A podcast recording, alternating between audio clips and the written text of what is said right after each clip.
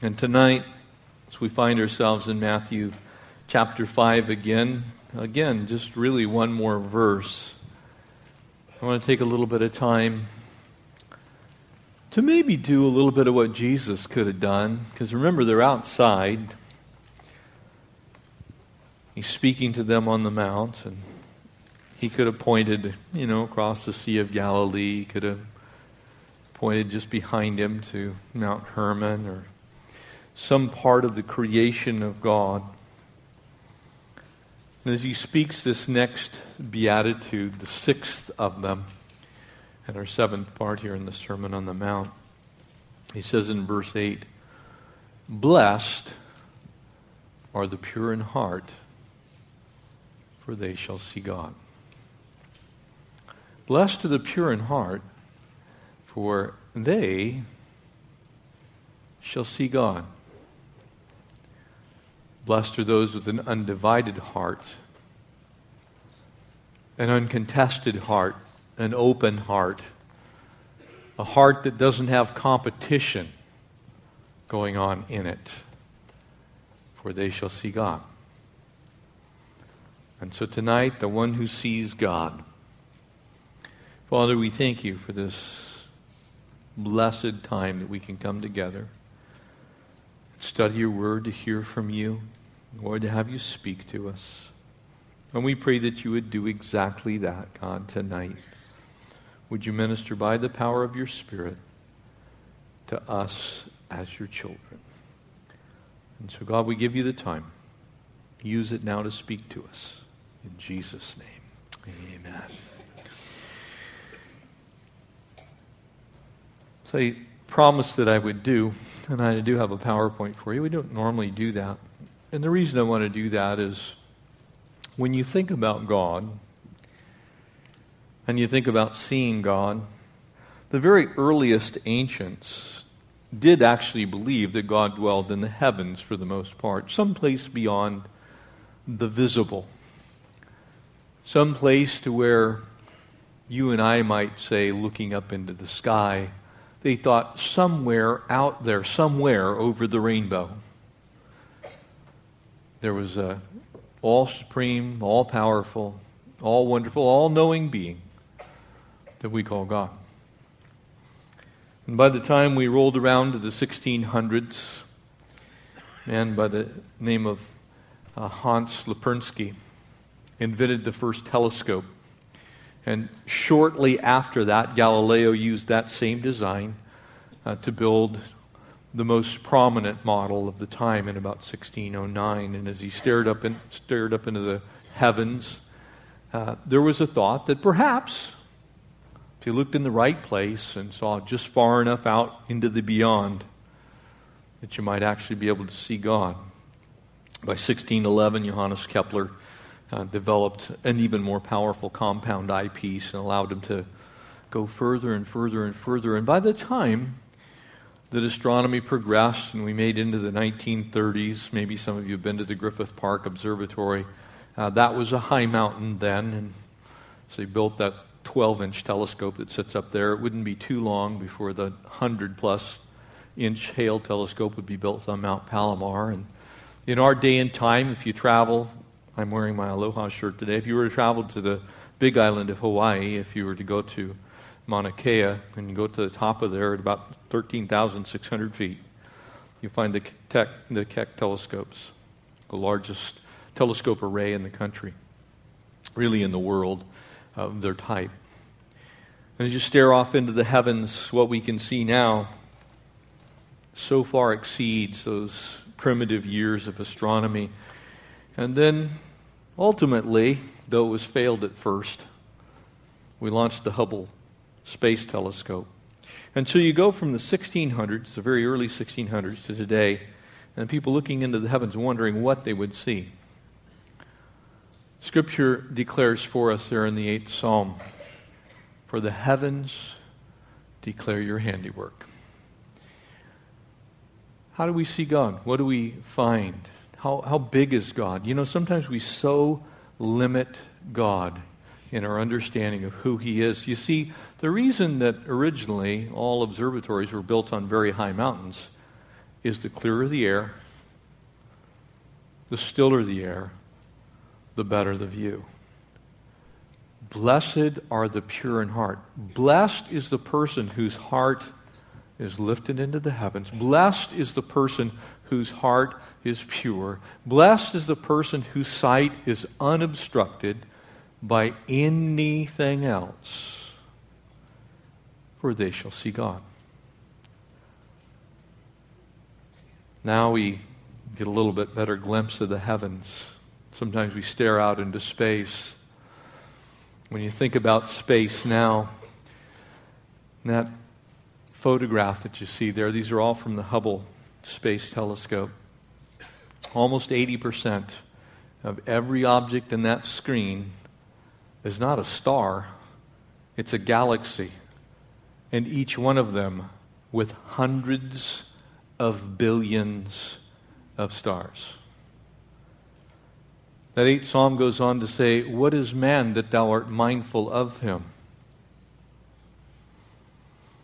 What is man that thou art mindful? If you look at this cluster, there's almost 100,000 stars. If you could count all those stars in that photograph and you just went wild and crazy and sat there for two or three days and didn't miss any of them, you'll, you'll come up with 100,000 of them just in that one little area. That's the Omega Centauri globular cluster. It's in our own Milky Way galaxy. It is an area, if, if, you, if you look at the night sky and you stick your finger up in the air and you look over the top of it from the bottom of it, you're seeing less than one degree of arc. That photo is less than a half of degree of arc looking out into our own Milky Way galaxy. That's a hundred thousand stars. How big is your God? How amazing is your God? You know, sometimes when we think on the things that, you know, we as mere mortals think about, the spiral galaxy, it's out. How many of you have seen the Big Dipper? Yeah, you've seen it. You look up in there, it's Ursa Major. You look at it, you go, oh, there's the Big Dipper, and there's a Little Dipper right next to it. There's a disk of stars. That's 46 million light years from here. To give you an idea, a light year is 5.7 trillion miles. That's just a little tiny galaxy that God made with his finger, with his handiwork. He was kind of messing around finger painting one afternoon and made that galaxy. When you look at the stars and the moon and all of those things, you know, sometimes when you look at things in the night sky, it's pretty tough. In the center of this, or near the center of it, you'll see a couple of galaxies, and there's another galaxy about to be swallowed up by it. The distance between those two galaxies is 100 trillion miles. 100 trillion miles. And we think, you know, going to Long Beach is a long way. It's like, man, it took me 40 minutes. How big is your God? Do you want to see him? Do you want to know him? Do you want to understand him? This is just a little, it's a little gas cloud. It's what astronomers would tell you the stars are made out of. Condenses. Does all kinds of crazy things. But it's 18 trillion miles across. These are, these are distances that are so monumental. That's 9,500 light years from Earth. So if light's traveling at 186,200 plus miles per second, again, it takes monumental amounts of time. You know, sometimes we think about God in these little tiny finite minds of ours. I want to see God. And yet he does stuff like this with just uh, his handy. He doesn't really even have to work at it too much. It's called the great bug. It's an interesting name for a gas emission from a dying star. But what you're looking at there is 26 trillion miles wide. And those gases are moving apart from each other from the center of the explosion at 600,000 miles an hour. crazy, crazy, crazy stuff. And yet we somehow think that, you know, ah, does God really care about me? The stars inside of this gas cluster, every one of them, the stars themselves, if you were to take those stars and plop them in our solar system, they're actually bigger than our solar system. What is man that God is mindful of us? Can we see him? Can we know him? And yet, he tells us that these things that we look up in the night sky are just his way of reminding us who he is. Titan's little tiny, the moons of Saturn. There's so many crazy things when we think about, you know, what God did with creation. And yet there's, for all the research and all of the learned astronomers and astrophysicists and people that have spent their entire lifetime studying space, you know, we still haven't found a single planet anywhere in the universe save this one that's capable of sustaining life. Not one. And yet he knows about the sparrows that drop to the ground. Amen?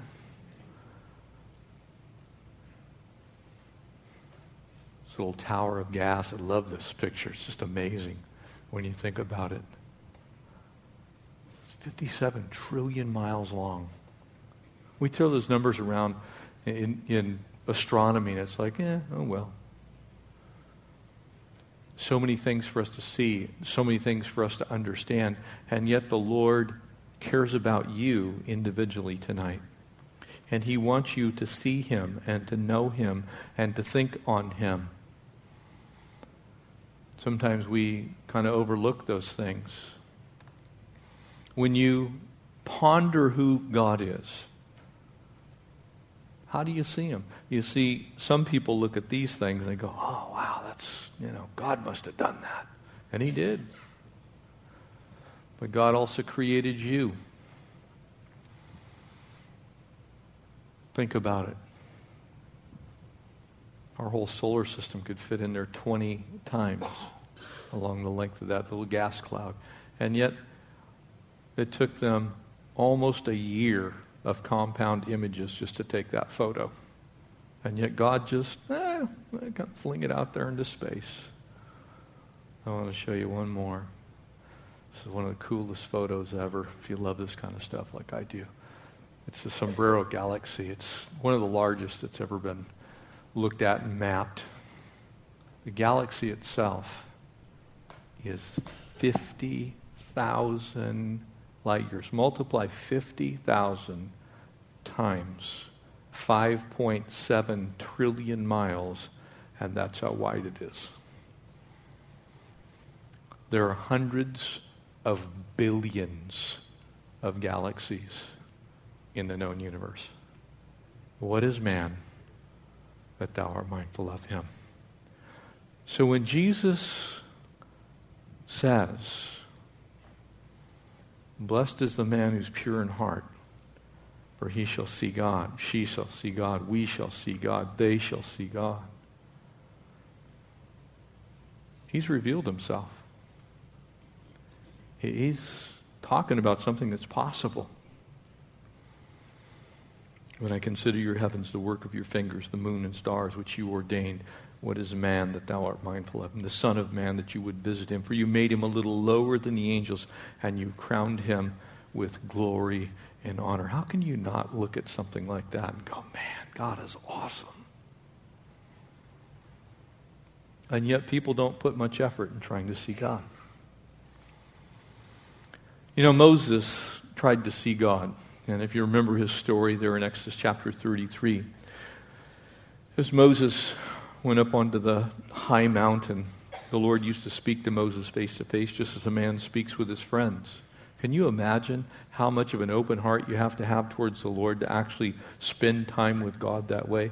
Adam also walked with God, talked with God, spent time with God. And yet, Exodus 33 would go on to remind us that no man can see God and live. No one has ever seen God in that sense but they've seen his son. as John's gospel opens for us. No one has seen God at any time, but only begotten of God, who is the bosom of the Father, says there in verse 18 of John chapter 1.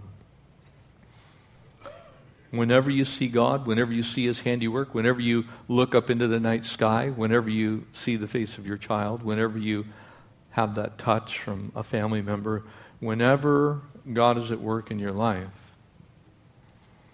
God is asking you to open up your heart He's trying to speak to us. It's that unseen, conscious glow of grace, if you will, that comes into our lives.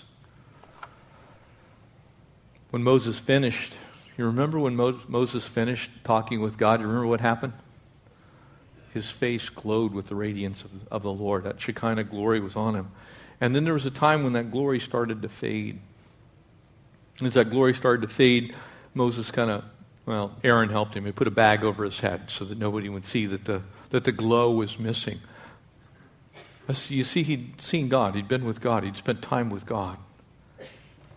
And in going back to the things of the children of Israel, the glow of God began to depart.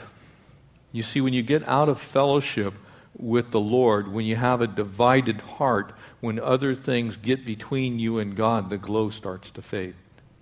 And all of a sudden, you can't remember the last time you actually talked to God. You, you're not really sure because your heart is so consumed with other things.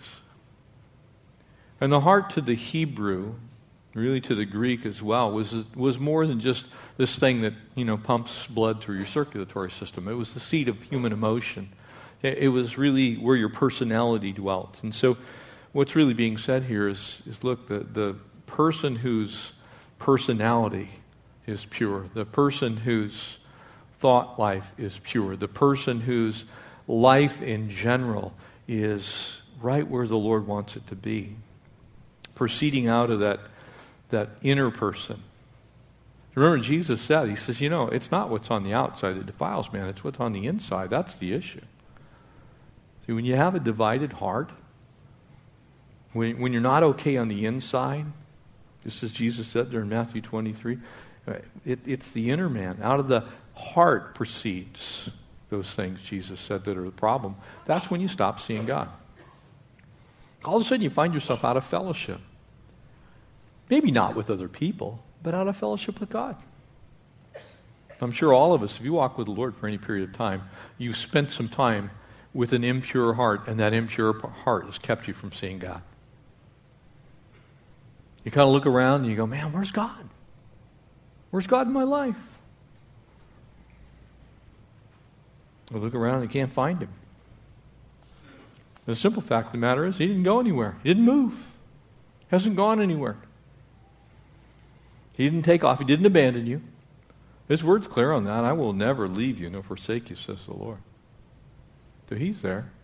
The problem is that divided heart can't see him. That impure heart can't see him. That sin filled heart can't see him. You see, it's kind of like those photographs of galaxies and star systems and gas cl- clusters. You, you, you have to have the right equipment in order to see God.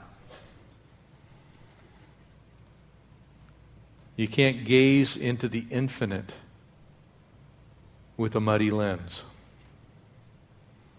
You, you, you won't be able to see out billions and billions and billions of miles into space, trillions of miles, miles into space, without the right objective lens. And what God's really saying to us tonight, I think, is we need to be single minded. We need to be freed from the tyranny of a divided self. Because sometimes our, our self is so divided that we're one way at church and another way at home, and yet another way at the office, and yet another way at school, and another way in the grocery store. We're divided. And our view of God gets obscured. We just don't see Him the way we would like to. And so He says, Blessed is the pure in heart. You remember when Jesus was speaking to an attorney, a lawyer, in Matthew chapter 22, one of them asked him a question. He said, Teacher, which is the, the greatest commandment in the law? Do you remember what he said? Jesus responded. He says, You shall love the Lord your God with all of your heart and with all of your soul and with all of your mind. For this is the great and the foremost or the greatest of the commandments. Notice how I put the heart in there first. You see, love the Lord with all your heart. Because you're not going to see him. You're not going to hear from him. You're not going to have an unobstructed view of heaven with a divided heart. You have to have that singleness, that purity of motive and purity of devotion. You have to be free from falsehood. And I'm sure you all know people that, you know, struggle with being uh, what the Greeks would have called a hypocrite, an actor. They put on a mask, but even that mask divides their view, divides their heart so that they don't really see God. And no one can see them. They think they're hiding. They speak Christianese fluently when they're in church. And they speak sailor when they're at work.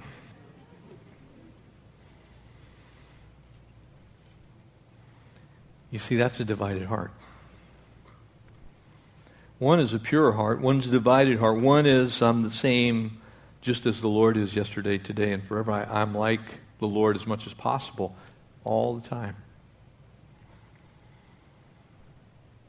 Can I remind you that that includes your motives, your thoughts, anything that's devious or ill motivated or lacking the proper basis in your relationship with the Lord?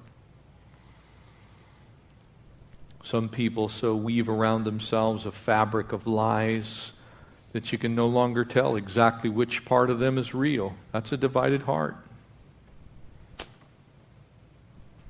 They don't see much of the Lord.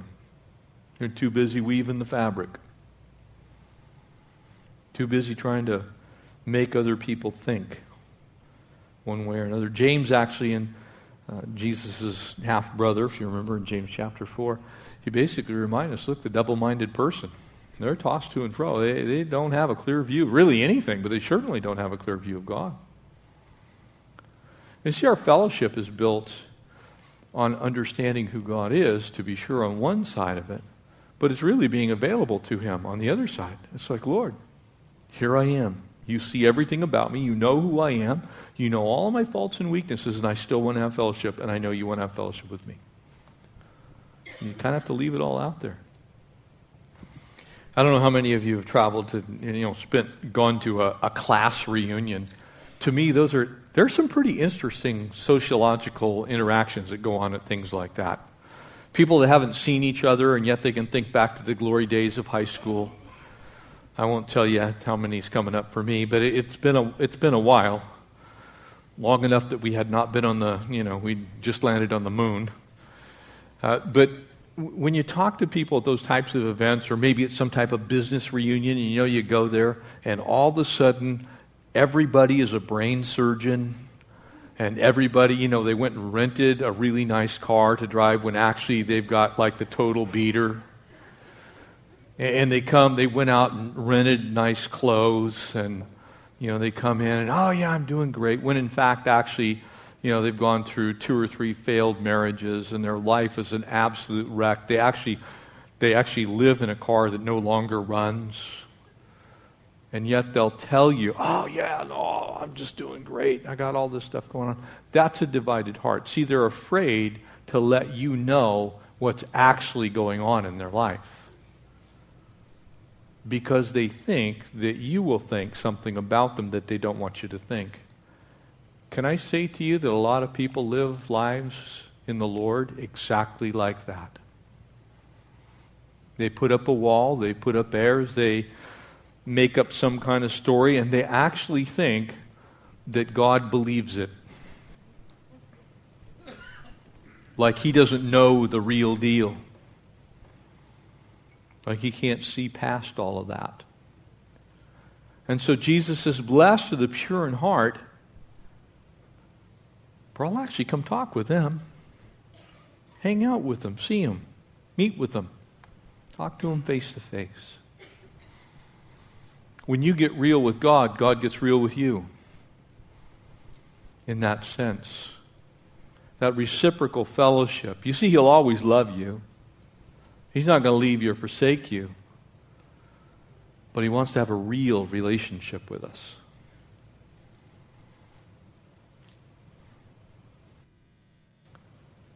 You see, we can't go two directions at once. I don't know how many of you have ever thought about the possibility of trying to walk two directions at once. It's somewhat impossible, amen? You know, one leg goes right, the other leg goes left. No, we're not dealing with that. I'm going this way. No, I'm going this way. It's kind of hard, right? You going to go anywhere? Mm-mm.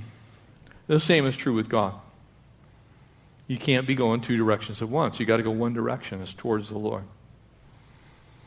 That's why John in 1 John chapter 2, there in verse 15, says, Don't love the world or the things of the world. For anyone loves the world, love of the Father is not in him. For all that's of the world, lust of the flesh, lust of the eyes, boastful pride of life, it's not from the Father, it's from the world. The world is passing away and it's lust. But he who does the will of the Lord abides forever. He, the person that really wants to see God, the person that gets honest with God, the person that does business with God, the person that isn't afraid to say, God, I'm a wreck. I'm a mess. And it seems strange at times because we're telling something that we telling God something we know he knows. But isn't it the hardest thing in the world to do? And yet, Scripture is very clear if we confess our sin, He's faithful and just to forgive and to cleanse us from all unrighteousness.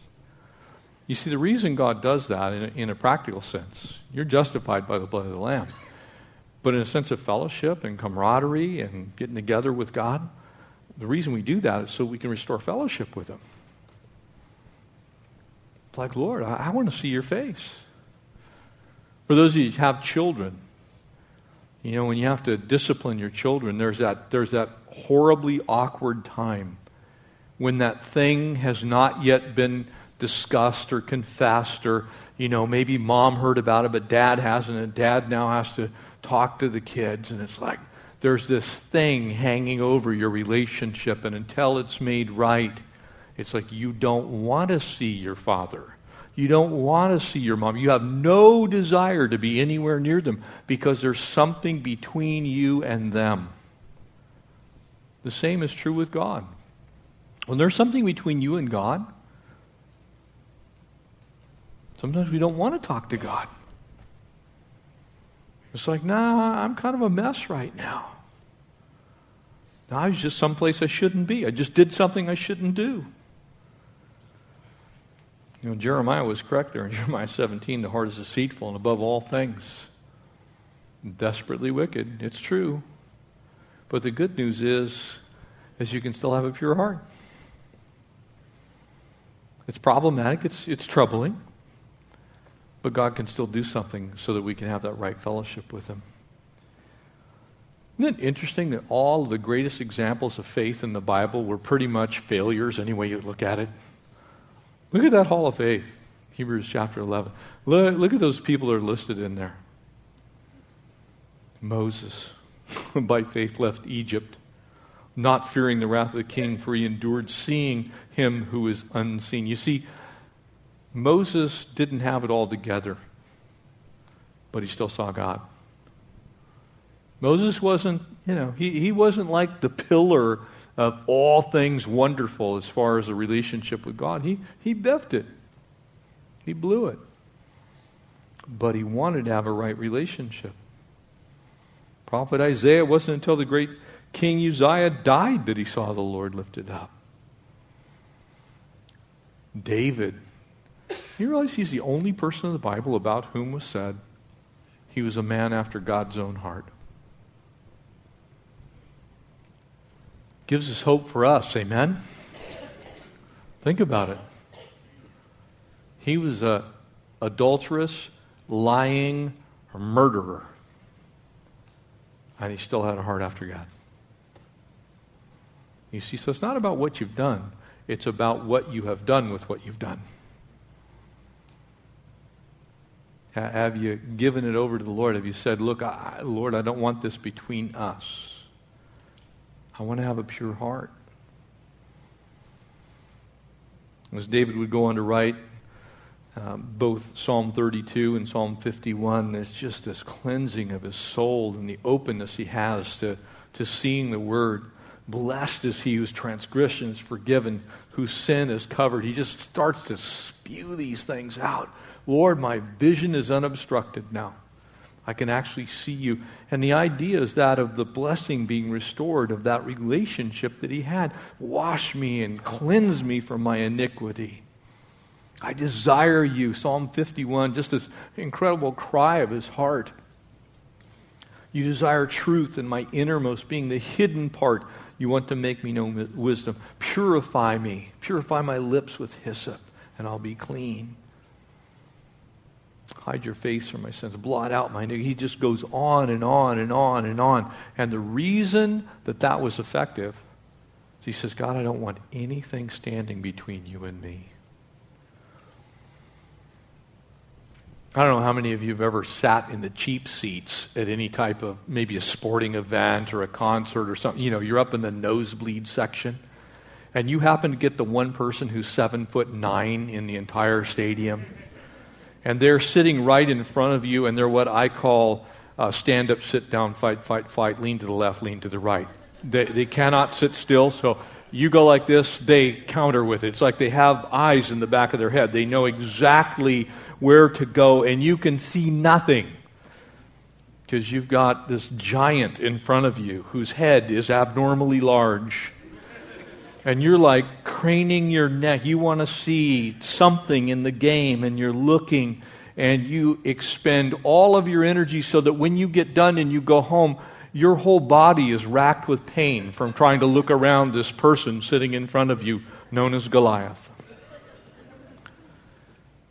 But you have taken the time to look. You've taken the effort to, to try and get a clear view. That's why there's some pain. That's why your neck's a little stiff. Can I tell you that if you really want to see God, it's going to cost you something. It's going to be a little bit painful at times. You're actually going to, oh, Lord, that? You mean I got to, yes, Jeff, that. That needs to go. That attitude you get, that snippy little thing that you do. You see, God knows all those things already, but He's waiting for us to agree with Him. Blessed are the pure in heart, for they shall see God. You start to lose all those stupid motivations that we have that aren't right with the Lord. Well, you know, Lord, how they treat me. You know, Lord, what that person said to me. You, you know how my husband or my wife, you know, they, they just don't get me. They don't understand me. You, you know what I've been through. And God's going, Yes, and you're still a knucklehead, and it needs to go.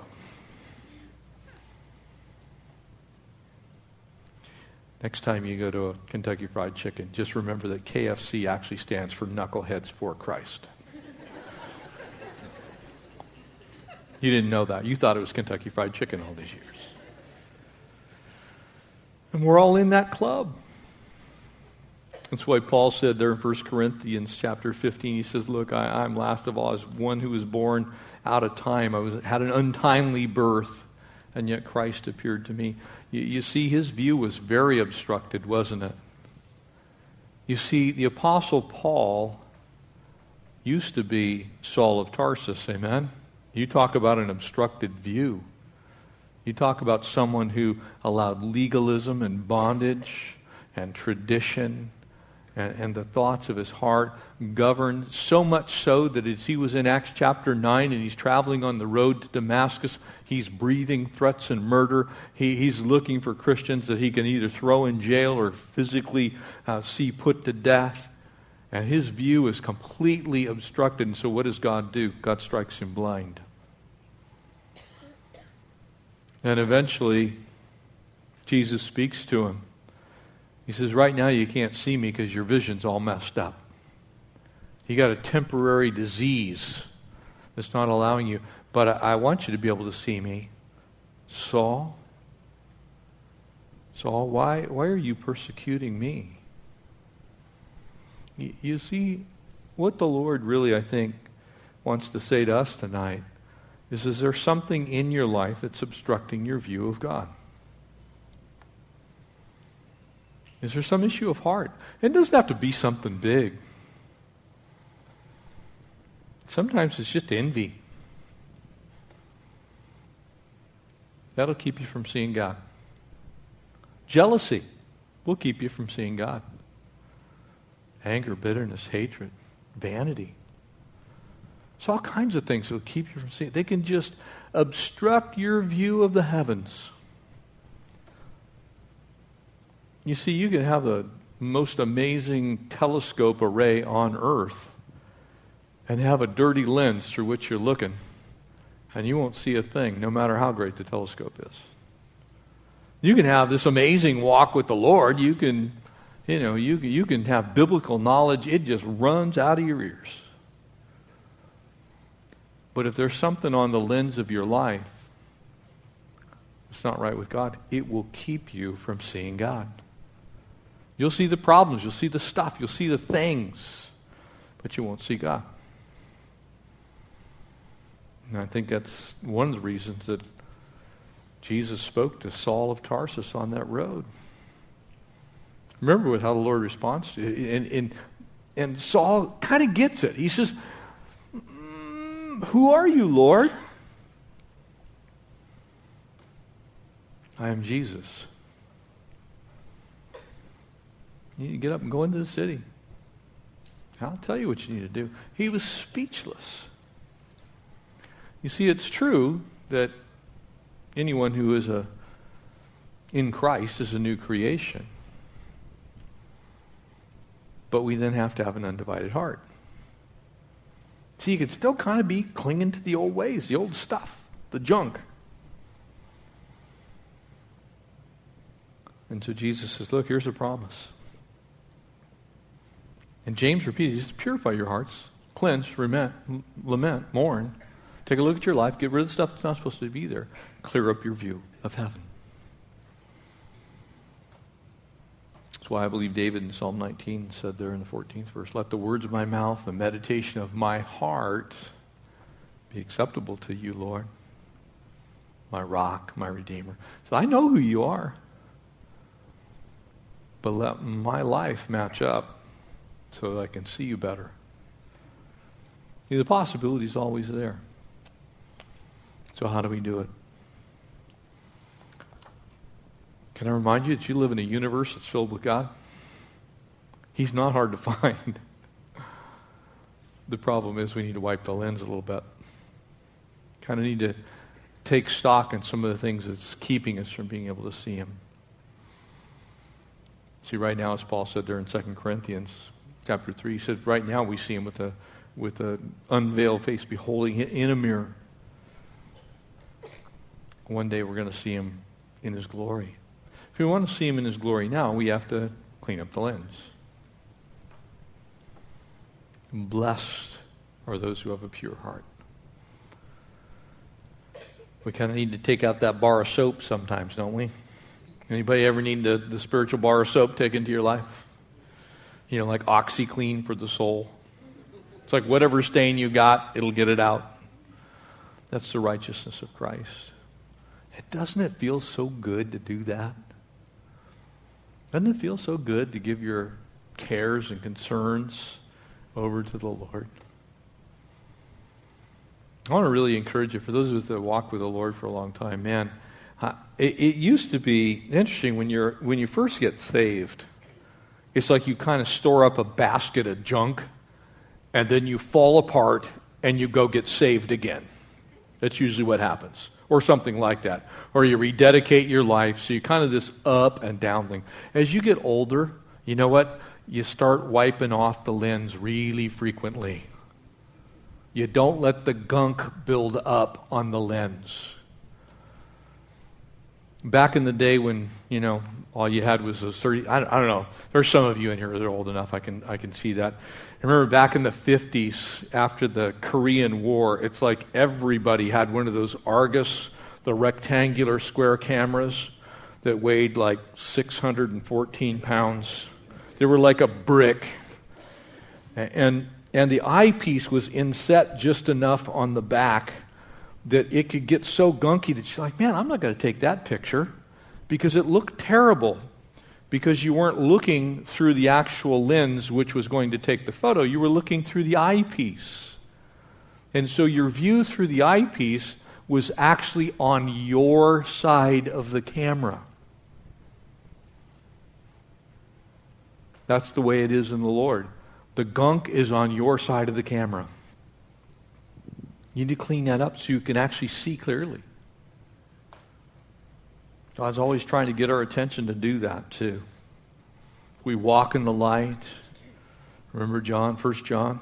If we walk in the light as he is in the light, we have fellowship with one another, and the blood of Jesus cleanses us. You see, we have to walk in light. We gotta we gotta clean things up every once in a while. Got to get that bar of radiance, pure sin remover, and kind of scrub a little bit every once in a while. It was true of David, it's true of Isaiah, true of the disciples. They weren't perfect. I always have conversations with people about the disciples.